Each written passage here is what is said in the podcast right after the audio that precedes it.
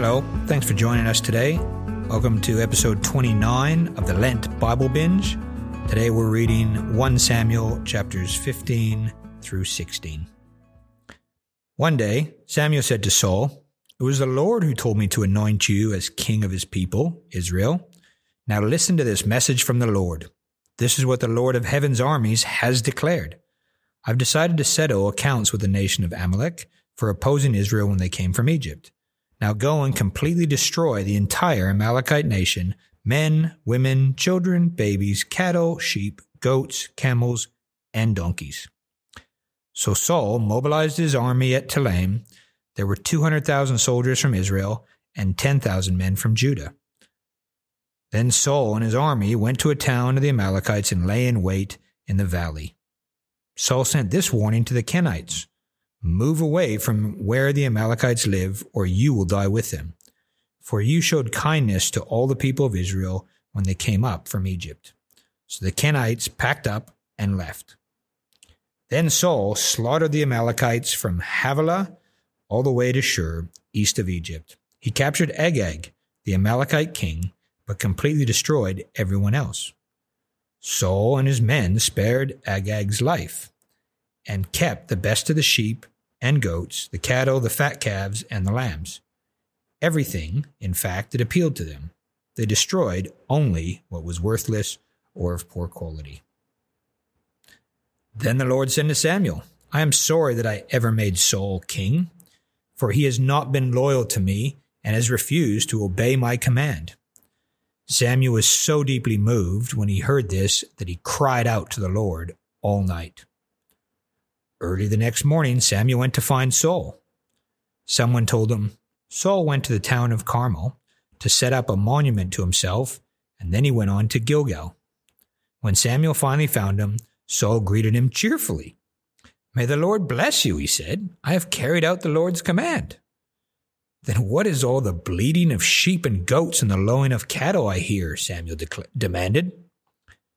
It's true that the army spared the best of the sheep, goats, and cattle, Saul admitted, but they're going to sacrifice them to the Lord our, your God. We have destroyed everything else.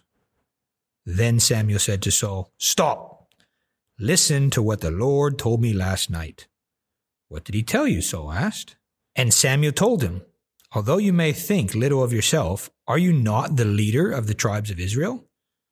The Lord has anointed you king of Israel. And the Lord sent you on a mission and told you, Go and completely destroy the sinners, the Amalekites, until they are all dead. Why haven't you obeyed the Lord? Why did you rush for the plunder and do what was evil in the Lord's sight? But I did obey the Lord, Saul insisted. I carried out the mission he gave me. I brought back King Agag, but I destroyed everyone else. Then my troops brought in the best of the sheep and goats, cattle, and plunder to sacrifice the Lord your God in Gilgal. But Samuel replied, What is more pleasing to the Lord, your burnt offerings and sacrifices, or your obedience to his voice? Listen, obedience is better than sacrifice, and submission is better than offering the fat of rams. Rebellion is as sinful as witchcraft, and stubbornness as bad as worshipping idols. So, because you have rejected the command of the Lord, he has rejected you as king. Then Saul admitted to Samuel, Yes, I have sinned. I've disobeyed your instruction and the Lord's command, for I was afraid of the people and did what they demanded. But now, please forgive my sin and come back with me so that I may worship the Lord. But Samuel replied, I will not go back with you. Since you have rejected the Lord's command, he has rejected you as king of Israel. As Samuel turned to go, Saul tried to hold him back and tore the hem of his robe. And Samuel said to him, The Lord has torn the kingdom of Israel from you today and has given it to someone else, one who is better than you. And he who is the glory of Israel will not lie, nor will he change his mind, for he is not human that he should change his mind. Then Saul pleaded again, I know I have sinned, but please, at least honor me before the elders of my people and before Israel by coming back with me so that I may worship the Lord your God. So Samuel finally agreed and went back with them, and Saul worshipped the Lord. Then Samuel said, Bring King Agag to me. Agag arrived full of hope, for he thought, Surely the worst is over and I've been spared. But Samuel said, As your sword has killed the sons of many mothers, now your mother will be childless. And Samuel cut Agag to pieces before the Lord at Gilgal. Then Samuel went home to Ramah, and Saul returned to his house at Gibeah of Saul. Samuel never went to meet with Saul again, but he mourned constantly for him, and the Lord was sorry he had ever made King Saul of Israel. Chapter 16 Now the Lord said to Samuel, You have mourned long enough for Saul. I have rejected him as king of Israel, so fill your flask with olive oil and go to Bethlehem. Find a man named Jesse who lives there, for I have selected one of his sons to be my king. But Samuel asked, How can I do that? If Saul hears about it, he will kill me.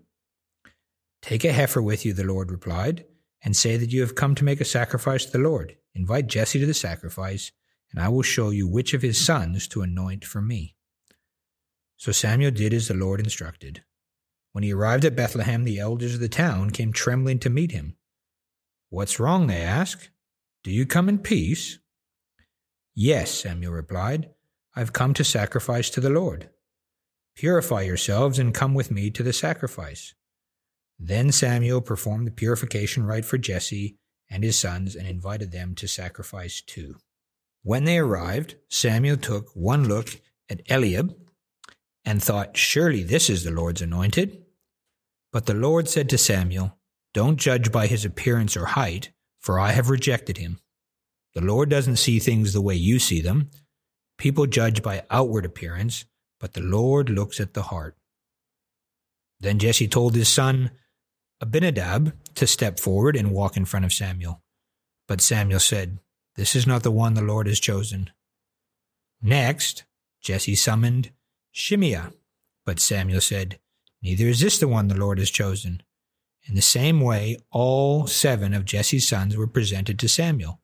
But Samuel said to Jesse, The Lord has not chosen any of these. Then Samuel asked, Are these all the sons you have? There is still the youngest, Jesse replied, but he's out in the fields watching the sheep and goats. Send for him at once, Samuel said. We will not sit down to eat until he arrives. So Jesse sent for him. He was dark and handsome with beautiful eyes. And the Lord said, This is the one. Anoint him. So as David stood there among his brothers, Samuel took the flask of olive oil he had brought and anointed David with the oil. And the Spirit of the Lord came powerfully upon David from that day on. Then Samuel returned to Ramah. Now the Spirit of the Lord had left Saul, and the Lord sent a tormenting spirit that filled him with depression and fear. Some of Saul's servants said to him, A tormenting spirit from God is troubling you. Let us find a good musician to play the harp whenever the tormenting spirit troubles you. He will play soothing music, and you will soon be well again. All right, Saul said, Find me someone who plays well and bring him here. One of the servants said to Saul, One of Jesse's sons from Bethlehem is a talented harp player. Not only that, he is a brave warrior, a man of war, and has good judgment. He is also a fine looking young man, and the Lord is with him. So Saul sent messengers to Jesse to say, Send me your son David, the shepherd. Jesse responded by sending David to Saul along with a young goat, a donkey loaded with bread, and a wineskin full of wine. So David went to Saul and began serving him. Saul loved David very much, and David became his armor bearer. Then Saul sent word to Jesse, asking, Please let David remain in my service, for I am very pleased with him. Whenever the tormenting spirit from God troubled Saul, David would play the harp. Then Saul would feel better, and the tormenting spirit would go away. This ends today's Bible reading. Thanks for joining us. And remember, the grass withers and the flower falls, but the word of the Lord remains forever.